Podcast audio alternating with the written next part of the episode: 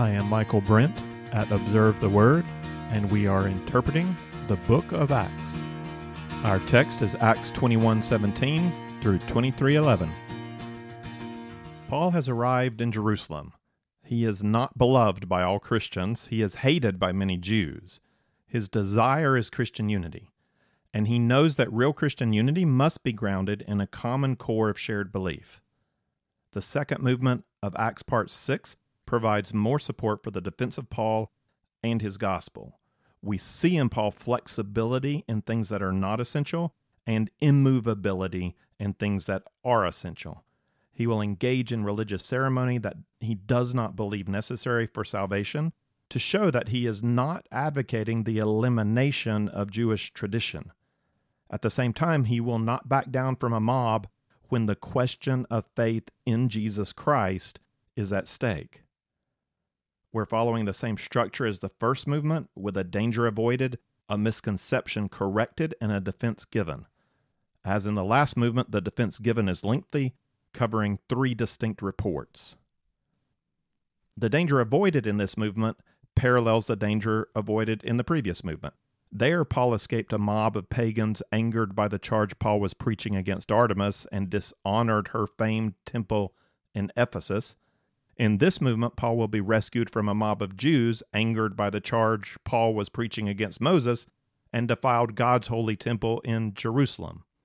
This is Acts 21 17 through 30. After we arrived in Jerusalem, the brethren received us gladly. And the following day, Paul went in with us to James, and all the elders were present. After he had greeted them, he began to relate one by one the things which God had done among the Gentiles through his ministry. And when they heard it, they began glorifying God. And they said to him, You see, brother, how many thousands there are among the Jews of those who have believed, and they are all zealous for the law. And they've been told about you that you are teaching all the Jews who are among the Gentiles to forsake Moses telling them not to circumcise their children nor to walk according to the customs. There's more than one misconception about Paul in this section. This is one of them, the misconception that a lot of these Christian believers have about Paul. We notice the reception Paul received from the leaders in Jerusalem, from James and the elders. Luke tells us all the elders were present as Paul told what God had been doing among the Gentiles, and they glorified God. They rejoiced, they're praising, they're excited by the stories of salvation that Paul's sharing. There's no misunderstanding with the leaders, but they know their own people and they know false rumors have been going on. And this has to do with Christian brothers and sisters. We're not talking right now about unbelieving Jews. The majority of Jewish Christians are still zealous for the law. They have not fully theologically unpacked the implication that Jesus is the end of the law. At the Council of, of Jerusalem in chapter 15, Jewish leaders rejected circumcision, food laws, and any ceremonial requirement as necessary for answering the first question of covenant what justifies a person before God? So that decision has been made at, at the top. And their decision affirmed the gospel claim that you are forgiven fully by what Jesus did. You cannot add to that. You are justified 100% by grace through faith. There is, however, a second question of covenant. How then shall we live, having been fully accepted by grace into relationship with God? That question is messier. Uh, we're, we're not called to live up to a standard of acceptance. We're called to live according to God's vision of what true life is. We're called to show our love through obedience to his will. The Mosaic covenant was God's will for those who lived before Jesus. That covenant has ended for Jew and Gentile.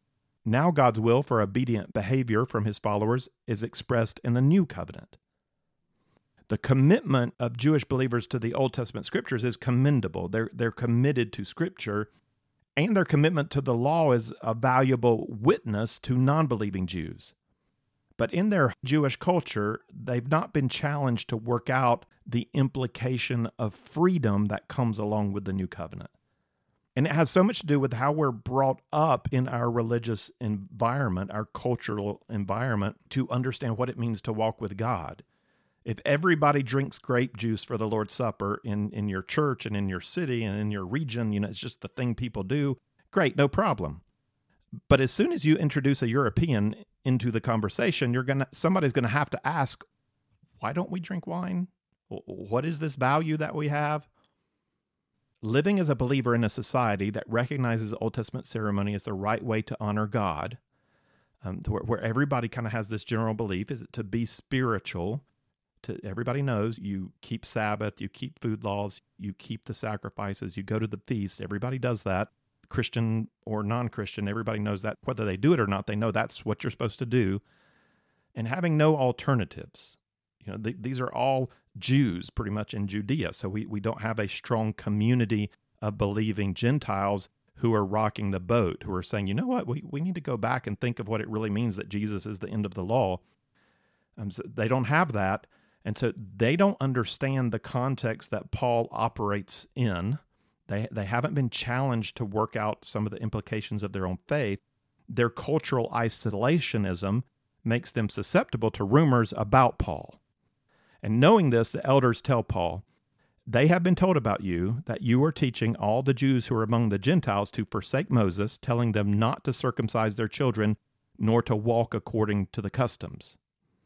And we know the accusations aren't true. We even have this interesting example of Paul requiring Timothy to be circumcised to join in with his missionary band.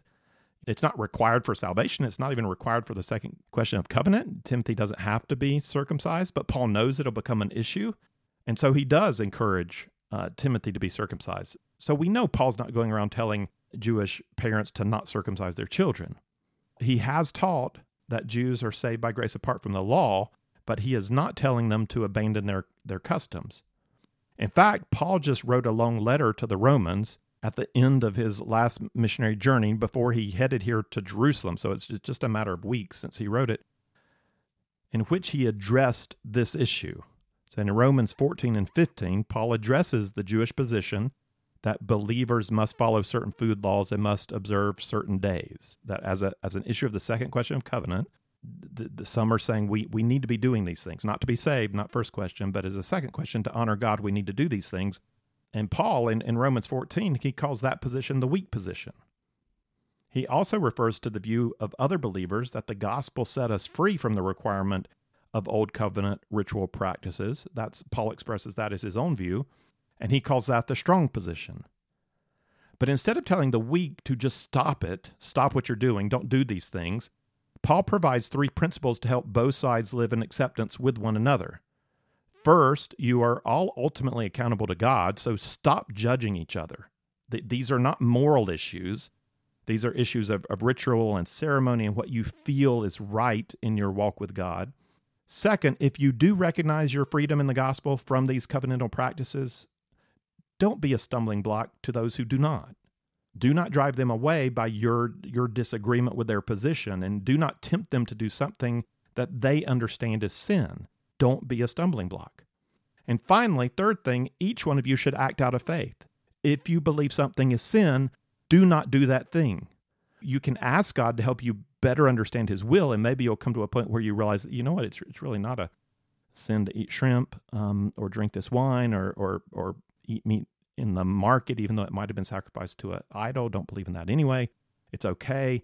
But as you are in the process of, of coming to understand, act according to your current understanding of the will of God. If you think it's a sin, don't do it. You know, act by faith having just written these things to the Romans before setting sail to Jerusalem, it's very interesting that we get an example here in Acts of Paul practicing what he preached. He told the Romans, Do not be a stumbling block when it comes to non essentials that are not a clear moral issue. You are free not to do these things, but you are also free in the gospel to do them. If you find yourself in a situation where it would be wise and loving to to attend temple ceremony, you are free to do that in the gospel. It is not sin. Paul finds himself in that kind of situation, verses 22 to 26. What then is to be done? They will certainly hear that you have come. Therefore, do this that we tell you. We have four men who are under a vow. Take them and purify yourself along with them, and pay their expenses so that they may shave their heads and all will know that there is nothing to the things which they have been told about you, but that you yourself also walk orderly, keeping the law. But concerning the Gentiles who have believed, We wrote, having decided that they should abstain from meat sacrificed to idols, and from blood, and from what is strangled, and from fornication. Then Paul took the men, and the next day, purifying himself along with them, went into the temple, giving notice of the completion of the days of purification until the sacrifice was offered for each one of them. Paul recognizes a value in spiritual disciplines. In 1818, Luke told us Paul had his hair cut because he was keeping a vow. That was a matter of Paul's personal relationship with God, not a ritual ceremony he was bound to observe. And Paul can approach this request in a similar way. You know, he can offer this behavior, this this vow to God, and he can give worship through it. He's not advocating the necessity of Mosaic law. He's not even saying that Jews ought to keep these customs. He's recognizing the importance of these customs to thousands of Jewish believers, and he is recognizing the symbolic importance this act provides to show that he's not against Moses. His behavior could certainly be misinterpreted by Jewish believers to support their own theology. That's one of the problems with trying not to be a stumbling block. You know, you you do what you can do, but ultimately other people bear responsibility for how they interpret what you do, and you can't control that. In this case, Paul is acting out of love for fellow believers and he, he's not reestablishing temple worship. This is just it's an act of love in his freedom in the gospel to do this thing. And he's also acting out of his goal to promote Christian unity between Jew and Gentile. That's why he's here in Jerusalem. That's why he brought the money as a gift from the Gentiles to to show goodwill to Jewish brothers and sisters. If Christian unity will cost some money and some time and require giving up some personal freedom to perform a ceremony, as in this instance, that's not too big a price for Paul in promoting unity in the essentials of the gospel. We can do these non essential things if they'll help us to come together in the essentials.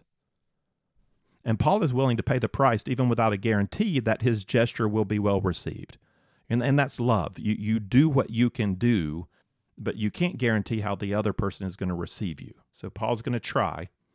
We'll never really know how his gesture was received by Jewish believers because things took a really ugly turn when some non believing Jews from the province of Asia confronted Paul in the temple as he was concluding the ceremony. Verses 27 through 36. When the seven days were almost over, the Jews from Asia, upon seeing him in the temple, began to stir up all the crowd and laid hands on him, crying out, Men of Israel, come to our aid. This is the man who preaches to all men everywhere against our people and the law in this place. And besides, he has even brought Greeks into the temple and has defiled this holy place. For they had previously seen Trophimus the Ephesian in the city with him, and they supposed that Paul had brought him into the temple. Then all the city was provoked, and the people rushed together, and taking hold of Paul, they dragged him out of the temple, and immediately the doors were shut. While they were seeking to kill him, a report came up to the commander of the Roman cohort that all Jerusalem was in confusion. At once he took along some soldiers and centurions and ran down to them, and when they saw the commander and the soldiers, they stopped beating Paul. Then the commander came up and took hold of him and ordered him to be bound with two chains, and he began asking who he was and what he had done. But among the crowd, some were shouting one thing and some another, and, and when he could not find out the facts because of the uproar, he ordered him to be brought into the barracks. When he got to the stairs, he was carried by the soldiers because of the violence of the mob, for the multitude of the people kept following them, shouting, Away with him! The men who raised the cry against Paul are not from Jerusalem, they're from Asia. We don't know if they were from Ephesus or another place in Asia. We've already seen in our story that how Paul was pushed out of the Ephesian synagogue because of heavy opposition to his message and how he took up teaching in the lecture halls of Tyrannus. These men have some experience with Paul in Asia, and they testify falsely to his teaching, claiming he preaches against the Jews and the law and the temple, you know, everywhere he goes. It's a false testimony, though perhaps how they understand Paul from their conservative Jewish perspective, it's it's accurate in their mind. They have these assumptions about who Paul is and the implications of his teaching a gospel that sets up a spiritual reign of the Messiah rather than a physical one, that proclaims Jesus to be the end of the law, and that opens the door for all people to enter without regard to temple ritual or sacrifice, that gospel may very well feel to them like a message hostile to Jewish identity, hostile to the law, hostile to the temple. The charges do place Paul in the company of Stephen and Jesus before him, who were both charged the same with teaching against the law, teaching against the temple. It's a misunderstanding of Christian teaching, of this understanding of continuity from Old Covenant to New Covenant. The thought that Paul would bring Trophimus into the temple shows how much his opponents' religious zeal prevents them from rightly assessing Paul's character or his message. They're not being fair to him at all. They don't get him at all. I mean, in their prejudice and hatred, they imagine behavior that's actually unthinkable for Paul. In his love for the temple and his love for the Jewish people, he would never use his gospel freedom to bring Gentiles in and defile the temple. But that charge, true or false, it's it's a very provocative charge, and it's enough to stir up wrath among many gathered in the temple. Like a spark struck in a dry pine forest, the flames catch immediately and quickly spread from the temple and out into the city. In this rioting mob, they drag Paul out of the inner court of the temple, uh, where he had gone to offer sacrifice for himself and the young men, and they, they pull him into the into the outer court with the intent of killing him. And we'll see later in Paul's own words that he is reminded of something very similar that happened 27 years earlier when another man had been dragged out by the mob. But at that point, Paul was part of the mob. And he held the coats of, of, of men that are similar to these as they picked up stones to murder Stephen. And now they plan to kill Paul. They're beating him. Maybe the tradition of death by stoning um, creates enough of a delay for the Roman soldiers to intervene. It does take a little explanation to show how they got there so quickly. The Roman governor over Judea didn't live in Jerusalem. His provincial his provincial headquarters are situated in Caesarea. That's why we're going to spend a lot of time there in the next few chapters. It is a majority Gentile city with a good coastal port, more suited to an elite Roman community than Jerusalem was. So the governor's not here, but a military battalion is garrisoned in Jerusalem to keep things under control. You're probably quite familiar with the term centurion. That's one that we hear a lot in the Bible. It's an officer over a hundred. My Bible translates the officer present as a commander. Um, tribune is is another translation you sometimes get. The actual Greek word is chiliarch. So, as a centurion is a commander over a hundred, a chiliarch is a commander over a thousand. Though the typical battalion or cohort was never at full strength, it's usually more six to eight hundred soldiers. And so these Romans are stationed in Jerusalem. They're stationed in the center of Jerusalem in the Antonia fortress. It's a fortress that was named after Mark Antony and it was built into the wall of the temple's outer court. I mean, they're right here near the center of action. So the soldiers only need a few minutes down two flights of stairs to get from their barracks to the temple's outer court where Paul is, is being beaten. And the alertness and close proximity of the soldiers have saved his life. You know, the soldiers stop the beating. Uh, due to the intensity and noise and confusion of the mob, the commander quickly removes him, and they start going back up the stairs into the fortress to the barracks so that the commander can make further investigation.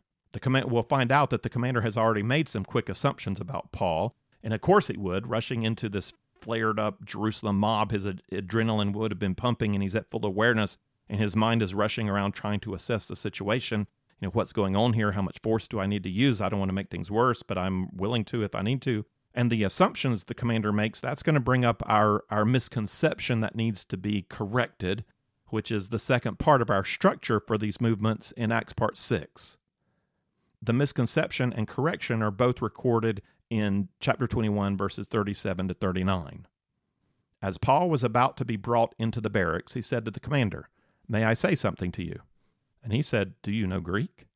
Then you are not the Egyptian who some time ago stirred up a revolt and led the 4,000 men of the assassins out into the wilderness. But Paul said, I am a Jew of Tarsus in Cilicia, a citizen of no insignificant city, and I beg you, allow me to speak to the people. Okay, what what what is this? Um, the 4,000 assassins. Uh, beaten, bruised, and bloody, Paul regained his composure quickly and address the commander with this request as as he's being carried up, dragged up the stairs, and and we get the misconception and the correction at the same time. um, because when he hears Paul speaking, he, he gives us the misconception. So you're not the Egyptian who sometimes ago stirred up a revolt and led the 4,000 men of the assassins out into the wilderness. You're not that guy. The commander had made a guess about who Paul might be, and it sounds like a pretty outlandish guess. You know, like, where is this coming from? But he didn't make it up out of nowhere. He refers to a contemporary troublemaker who could reasonably be responsible for such a disturbance like this. F. F. Bruce provides this background in his commentary. Some three years previously, an Egyptian adventurer appeared in Jerusalem claiming to be a prophet and led a large band of followers out to the Mount of Olives. There he told them to wait until, at his word of command, the walls of the city would fall flat. Then they would march in, overthrow the Roman garrison, and take possession of the place. But Felix, procurator of Judea, sent a body of troops against them. They killed several and took others prisoner. The Egyptian himself discreetly disappeared, and those whom he had duped would cherish no friendly feelings towards him now, thought the tribune, the impostor had reappeared and the people were venting their rage on him. So that's the misconception. The correction of this misconception comes before the commander has even voiced his thoughts when Paul made his request in a well accented Greek, and his choice of language challenged the commander's false assumption. I also wonder if, if the commander's surprise at Paul's well spoken Greek kind of threw him off enough to explain why he lets Paul speak to the crowd. You know, maybe he reasons too quickly that the mob has made a mistake too. You know, they think he he's somebody, but he's obviously not somebody. They just need to to let him speak. And so I'll I'll let him speak and he'll explain who he is and maybe that'll settle things. Moving now to Paul's speech before the mob, we enter into the defense section of our movement. Now, Paul's speech will be the first of three approaches the commander uses to get to the bottom of things. Along with Paul's own testimony, the commander will attempt torture as another way to get get to the truth, and then he'll turn to an inquiry before the Sanhedrin, hoping that at some point he's going to find out um, what's going on with this riot and who Paul is. And the investigation really works as a defense for Paul because at each point Paul is going to be shown innocent of any civil or criminal charges. We begin with Paul's own testimony to the crowd of how he came to be a witness for Jesus Christ. It's not going to satisfy the mob or the commander, really, but it's golden for us. Like, this is, it's wonderful to hear Paul's testimony. And as you listen to his testimony, notice the simple three part division of his life before meeting Jesus, how he met Jesus, and after meeting Jesus. And also notice how he contextualizes his own story for this particular audience. This is Acts 21:40 through 22:22. When he had given him permission, Paul, standing on the stairs, motioned to the people with his hand.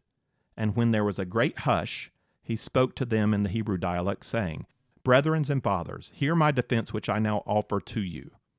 And when they heard that he was addressing them in the Hebrew dialect, they became even more quiet. And he said, I am a Jew born in Tarsus of Cilicia, but brought up in this city, educated under Gamaliel, strictly according to the law of our fathers, being zealous for God just as you all are today. I persecuted this way to the death, binding and putting both men and women into prisons, as also the high priest and all the council of the elders can testify. From them I also received letters to the brethren and started off for Damascus in order to bring even those who were there to Jerusalem as prisoners to be punished. But it happened that as I was on my way, approaching Damascus about noontime, a very bright light suddenly flashed from heaven all around me, and I fell to the ground and heard a voice saying to me, Saul, Saul, why are you persecuting me? And I answered, Who are you, Lord? and he said to me, I am Jesus the Nazarene, whom you are persecuting. And those who were with me saw the light, to be sure, but did not understand the voice of the one who was speaking to me. And I said, What shall I do, Lord? And the Lord said to me, Get up and go on into Damascus, and there you will be told of all that has been appointed for you to do. But since I could not see because of the brightness of that light, I was led by the hand by those who were with me and came into Damascus. A certain Ananias, a man who was devout by the standard of the law and well spoken of by all the Jews who lived there, came to me and standing near me said to me, Brother Saul receive your sight. And at that very time I looked up at him, and he said, The God of our fathers has appointed you to know his will, and to see the righteous one, and to hear an utterance from his mouth. For you will be a witness for him to all men of what you have seen and heard. Now why do you delay? Get up and be baptized, and wash away your sins, calling on his name. It happened when I returned to Jerusalem and was praying in the temple that I fell into a trance. And I saw him saying to me, Make haste and get out of Jerusalem quickly, because they will not accept your testimony about me. And I said, Lord, they themselves understand that in one synagogue after another I used to imprison and beat those who believed in you. And when the blood of your witness Stephen was being shed, I also was standing by, approving and watching out for the coats of those who were slaying him. And he said to me, Go, for I will send you far away to the Gentiles. They listened to him up to this statement, and then they raised their voices and said, Away with such a fellow from the earth, for he should not be allowed to live. The text begins, Brethren and fathers, hear my defense, which I now offer to you. Paul is giving a defense. That's the assumption we're using for the end of each movement in Acts Part 6. Here the text says it explicitly. Paul speaks in the Hebrew dialect, and that would be a, a Hebrew version of Aramaic, the mother tongue of Jews from Judea. Paul doesn't speak in Greek for the Roman commander. He he wants to speak to the heart of a crowd, and if, and if you want people to to listen to you, if you speak their language, you know, they're much more likely to listen. And the crowd quiets down, and he's able to give his defense, and in the in the form of a personal testimony. We've already gone through Paul's history some in, in chapter nine. That was from the author's perspective, uh, not from Paul's personal perspective. It wasn't first person. We'll get another version of Paul's personal first person perspective in chapter 26 when he speaks to King Agrippa. Both of Paul's personal testimonies are contextualized to his audience, so we get additional details that Luke didn't include with his introduction of Paul. Is for example, considering Paul's life before meeting Jesus, we find out here that even though he was born in Tarsus, he was brought up in Jerusalem and educated under Gamaliel, the most famous rabbi of the day. And Gamaliel was so well esteemed, he's referred to with respect in both the Mishnah and the Talmud, the two most important rabbinic texts apart from the Old Testament. We met Gamaliel and saw his wisdom in chapter 5 when he cautioned the Sanhedrin to let the apostles go. Don't, you know, if they're of God, don't stand in the way. Paul's mention of growing up in Jerusalem and studying under Gamaliel is relevant to this crowd of zealous Jews. And he has better credentials than the Jews of Asia who, who've made the accusation. He goes on to emphasize that he was raised according to the strictness of the law. And that's certainly believable if he studied as a disciple under a rabbi like Gamaliel. His background contradicts the charge that he would so blatantly break the law by bringing a Gentile into the temple. He suggests personal similarity between himself and the crowd. You know, I was zealous just as you all here today. You know, and he means that literally. You know, his life was not the life of a passive religious scholar. He burned with the righteousness of his cause, and he was willing to go to great effort to to stamp out Christianity. And just as these are ready to put him to death, in his former life he persecuted this way to the death binding and putting both men and women into prisons. He even went so far to get official letters to go to Damascus and bring Christians back to Jerusalem for punishment. That's who Paul was. And he tells it in a way that relates to who this audience is. Then he explains how he met Jesus. Jesus manifests himself to, to Paul, you know, bathing him and he's he's in this this very bright light and Jesus speaks out of the light. And don't worry about comparing your conversion story to Paul. Very few people have such a dramatic conversion story as he did, at least in the literal sense. And it's not surprising. Paul's pretty unique. He's the 13th apostle, one untimely born. You know, it shouldn't bother us that he has this amazing story. But as amazing as the story is, all who believe in Jesus Christ share the underlying reality of this experience. There's a this physically happened to Paul, this great light, and yet the light itself is a is a metaphor, it's symbolic of a spiritual experience. Every true believer was walking in darkness until Jesus Christ made the light of his presence shine in their soul. You cannot see Jesus if he doesn't turn the light on, if he doesn't give you eyes to see and, and ears to hear. You would not have understood the gospel or received the gospel if Jesus hadn't met you and done something inside of you. And so here with Paul, it's something outside and inside. Paul shares with this crowd the question that Jesus asked him Saul, why are you persecuting me? Paul makes the right response to this question. It is the right response whenever a person is confronted by God. He asks, Who are you, Lord? I, I need to know who you are. I'm reminded of Moses standing before the fire of the burning bush. There's some similarity there, and, Moses wants to know, What is your name, Lord? That's the most important question any of us can pursue. Who are you, Lord? What is your name? When Paul asked that question, Jesus answered, you know, very specifically for that moment, I am Jesus the Nazarene, whom you are persecuting. Paul's personal story, you know, what happened to him is both a rebuke and an invitation to the mob. You know, you think you are persecuting me. You've you drug me out of the temple. You're beating me. You are not. This is what I found out. You are persecuting Jesus, who is so much more than you believe him to be. In chapter 5, Luke told us the men with Paul heard the sound but saw no one. Luke didn't say there they saw nothing, he said they saw no one. Paul says here they saw the light and heard the sound, but they did not understand. Again, his, his personal story is relevant to this crowd. Some of the older, he, he calls them brothers and fathers, some of those fathers very well may have seen Jesus, the light of the world. They may have heard him speak. They saw the light, they heard the sound, but just as the men who had been with Paul on the road to Damascus, they did not understand. This rebuke is not direct. You know, it is Paul's story and he is telling it from first person, but it is there for those who have ears to hear. And for those who do not, it is still his own explanation of what happened to him. It, it still stands as his personal uh, witness, his personal defense. Paul then asked a second question of Jesus What shall I do? And put those two together, that's it's a great pair of questions. Who are you, Lord? And what shall I do? You know, that's a question for every day of your life. Lord, show me who you are today. Show me what I am to do today.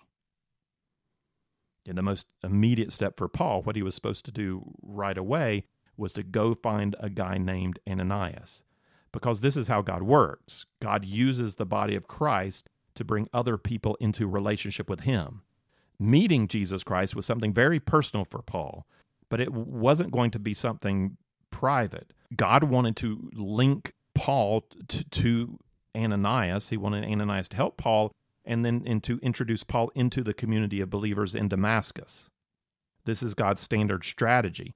The, the critical event of, of coming to know Jesus is something that God does inside of it, inside of us the process God used to bring that about and, and then to build on that critical act includes people, the, the body of Christ, someone who gives witness, people that help us. And usually that's the way it works. We hear the gospel from a human witness, a person. Uh, Paul first heard directly from Jesus, and that can still happen nowadays through a dream or some solitary experience.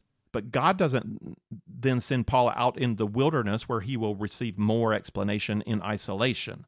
Paul is not directed to a hermit's cave. He's directed to Ananias, whom Paul describes as a man who is devout by the standard of the law and well spoken of by all the Jews who lived there. So Ananias served an important human role in helping Paul meet Jesus. Reference to Ananias is also an important point in Paul's defense. He offers Ananias as a credible character witness, you know, described in a way that would be meaningful to this crowd as a man devout by the standard of the law.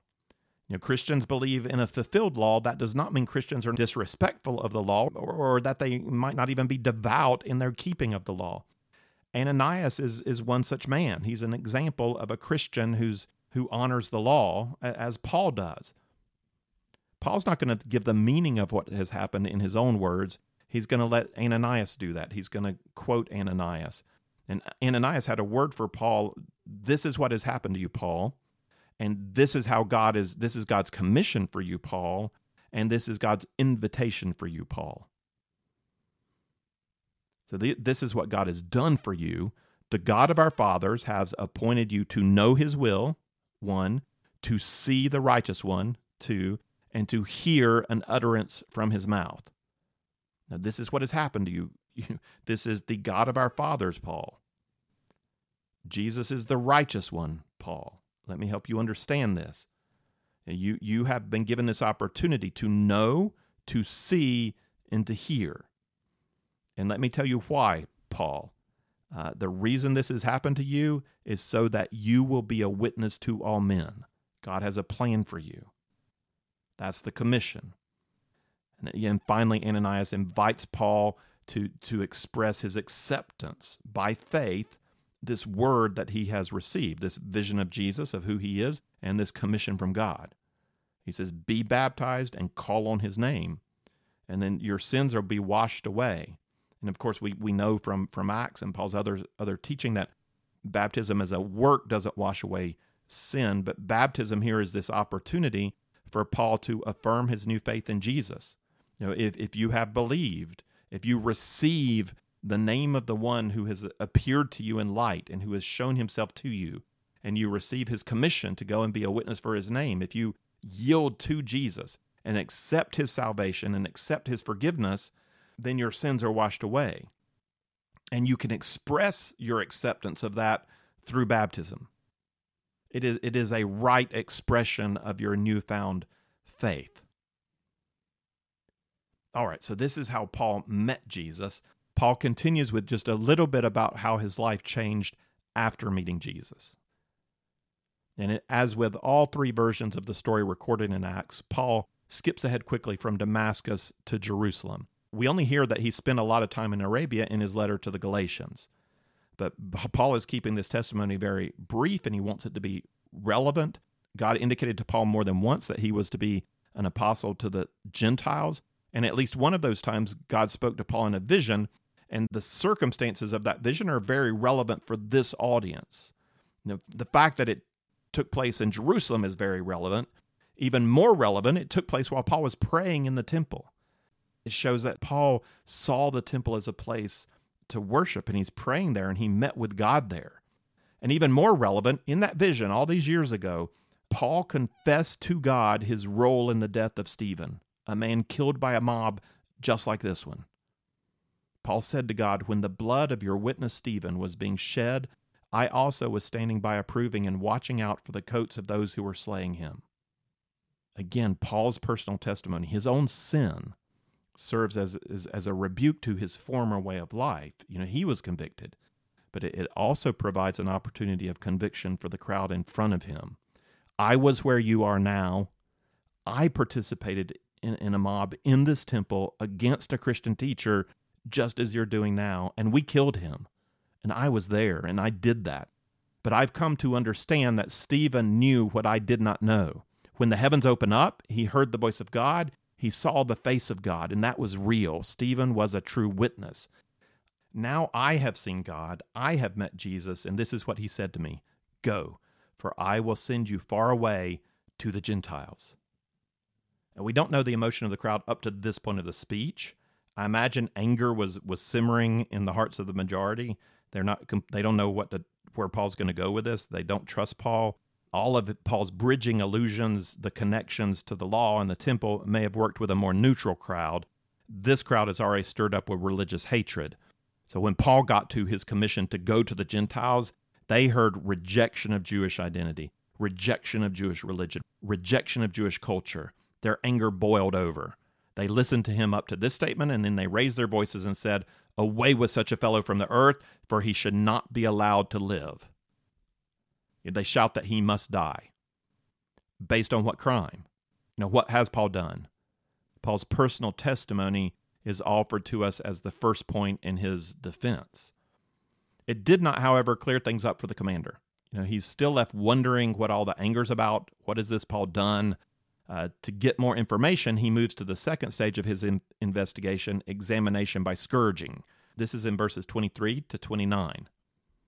And as they were crying out and throwing off their cloaks and tossing dust into the air, the commander ordered him to be brought into the barracks, stating that he should be examined by scourging so that he might find out the reason why they were shouting against him that way.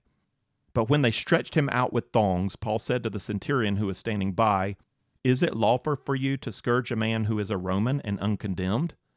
When the centurion heard this, he went to the commander and told him, saying, What are you about to do? This man is a Roman. The commander came and said to him, Tell me, are you a Roman? And he said, Yes. The commander answered, I acquired this citizenship with a large sum of money. And Paul said, But I was actually born a citizen. Therefore, those who were about to examine him immediately let go of him, and the commander also was afraid when he found out that he was a Roman, and because he had put him in chains. Paul has a habit of not flaunting his Roman citizenship. You know, he holds that card close to his chest until things have already taken a turn for the worst. The strategy of holding on to that knowledge until after the authorities have overstepped their legal boundaries worked out for Paul in Philippi, where he actually was torture, tortured. Um, it works here too, preventing him from being tortured. You know, the law requires a Roman trial before scourging a Roman citizen. Paul's Greek language gave him some credibility in the eyes of the commander, but not near so much as now when he learns Paul is a Roman citizen by birth. You know, this is legal status. And Paul is even able to one up the commander who was not born a citizen but had to pay for it. Paul's parents or grandparents had at some point acquired citizenship so that as soon as he was born, he was already a citizen of Rome. The commander was saved from the grave mistake of beating Paul, and as a result shows Paul an increased level of respect and treatment, though not going as far as setting Paul free. You know, he still doesn't have an answer to why the riot happened in the first place and whether Paul instigated it. His next idea for investigating the matter is to require the ruling Jewish council to question Paul. Luke's summary of the Sanhedrin's inquiry comes in 2230 through 2311. This is our last episode in this movement. As we read the account, remember that the Sanhedrin is not acting here on their own authority. If the Sanhedrin were acting on their own authority, you know, they could conduct a trial and impose sentence. In this case, they're acting in an advisory role for the Roman authority. It's sort of like a grand jury that has the job of determining whether or not there are adequate charges for a trial. They will advise. It's up to the commander to make a decision. He might set Paul free, he might hand Paul over to the Sanhedrin for trial, or he might send Paul to the provincial governor for trial. You know, his decision depends on the inquiry. Acts 22:30 through 23:11. But on the next day, wishing to know for certain why he had been accused by the Jews, he released him and ordered the chief priests and all the council to assemble and brought Paul down and set him before them. Notice that language, wishing to know for certain why he had been accused by the Jews. That's the commander's goal in bringing Paul to the Sanhedrin is to answer that question. You know, what's going on? Paul, looking intently at the council, said, Brethren, I have lived my life with a perfectly good conscience before God up to this day. The high priest Ananias commanded those standing beside him to strike him on the mouth. Then Paul said to him, God is going to strike you, you whitewashed wall. Do you sit to try me according to the law, and in violation of the law, order me to be struck? You know, Paul's response is fiery than Jesus' response. In a similar situation, the same point is scored. You know, striking Paul is contrary to Jewish law. How can the high priest represent the law justly if he perverts the law in the course of his inquiry? But the bystander said, Do you revile God's high priest? And Paul said, I was not aware, brethren, that he was high priest. For it is written, You shall not speak evil of a ruler of your people. Now, I can't imagine that Paul is saying he doesn't visually recognize the high priest. I think we have to assume Paul knows who the high priest is. So, what is he saying? You know, when he says, I was not aware that he was high priest. I think he may be saying two things at the same time. First, I think he's using sarcasm to point out the unjust behavior of the high priest, who would so easily break Jewish law in having Paul struck. And this high priest is acting like a Roman ruler. He's, he's even worse than a Roman ruler. So Paul's language back is sarcasm. I, I didn't realize how could he be the high priest if he orders me to be struck? And it's enhanced by Paul quoting the law back to his accusers. The quote he chose suggests a second point. I think Paul is referring to someone else when he says, You shall not speak evil of a ruler of your people. I think he's applying that the right ruler of Israel is Jesus Christ. He is both king and high priest. These men are stewards who refuse to accept the return of the king and the establishment of a new priesthood. To say I was not aware he was high priest could carry the meaning because I recognize another high priest of the order of Melchizedek, Jesus Christ of Nazareth. That, anyway, that's what I think Paul meant by that. But perceiving that one group were Sadducees and the other Pharisees, Paul began crying out in the council, Brethren, I am a Pharisee, a son of Pharisees. I am on trial for the hope and resurrection of the dead. And as he said this, there occurred a dissension between the Pharisees and Sadducees, and the assembly was divided. For the Sadducees say that there is no resurrection, nor an angel, nor a spirit, but the Pharisees acknowledge them all. And there occurred a great uproar, and some of the scribes of the Pharisaic party stood up and began to argue heatedly, saying, We find nothing wrong with this man. Suppose a spirit or an angel has spoken to him. And as a great dissension was developing, the commander was afraid Paul would be torn to pieces by them and ordered the troops to go down and take him away from them by force and bring him into the barracks. Paul doesn't see any good reason to allow the leaders of the Sanhedrin to investigate him any further. I believe he fully knew what he was doing by claiming his affiliation with the Pharisees and introducing the question of the resurrection as the primary issue. He successfully divided the council by reminding the Sadducees and Pharisees of their deep seated differences, you know, preventing them from having a joint attack on Paul. So Paul derailed the investigation. I think he was doing some other things at the same time, he successfully turned the question of inquiry to religious disagreement. And this is a point for the commander. This strategy had already been shown to work in Paul's favor against Jewish opponents when he stood before Gallio, the governor of Achaia, who rebuked the Jews for bringing Paul to trial, saying, If it were a matter of wrong or a vicious crime, O Jews, it would be reasonable for me to put up with you. But if there are questions about words and names in your own law, look after it yourselves. I'm unwilling to be a judge on these matters. And the commander is going to eventually communicate a similar understanding to Felix, governor of, of, of Judea. I can't figure out any criminal charge against this man, Paul. A second thing Paul has done here is to keep the conversation focused on the critical point of faith that Jesus Christ has risen from the dead. And, and this is my last point for this, this lesson. Paul did not select the resurrection as the point of debate simply because Pharisees and Sadducees disagree about it. No, the resurrection was a central point of the debate already. It is an essential aspect of Paul's gospel that he will not let go of. It's not only the general belief of the resurrection that's critical to Paul's gospel, but the specific belief that Jesus Christ has raised from the dead, which is central. The resurrection of Jesus Christ affirms his divine nature and provides a foundation for the Christian's hope in eternal life. As Paul wrote to the Romans, he was declared the Son of God with power by the resurrection from the dead.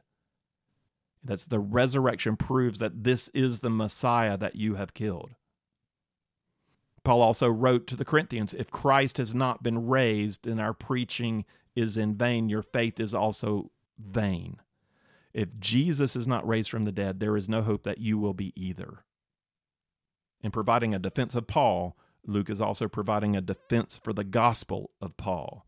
The resurrection of Jesus Christ is not debatable, it is an essential Christian belief. To deny the resurrection of Jesus is to not be Christian. This is one of those essentials on which Paul is immovable. You don't have Christian unity without agreement on this issue. There cannot be Christian unity without agreement on this this belief because if you disagree about this belief, you're rejecting the Christian gospel. We end our lesson with the last verse of this movement. It's been two stressful days for Paul, beginning with the danger of the riot, followed up by the misconception of the commander, and then the defense by personal testimony, by the threat of scourging, and by an inquiry before the Sanhedrin. Paul survived, but we could understand if he was depleted and shaken and, and worried. Jesus understands, and so he appears to Paul. This is our last verse. But on the night immediately following, the Lord stood at his side and said, Take courage, for as you have solemnly witnessed to my cause at Jerusalem, so you must witness at Rome also. If you would like the text of this lesson with some reflection questions, or if you'd like to see some overview charts that go along with our study of the book of Acts, then check out our resource page at observetheword.com. You can also find there our previous series on the book of Romans, the Pentateuch, and the Gospel of John.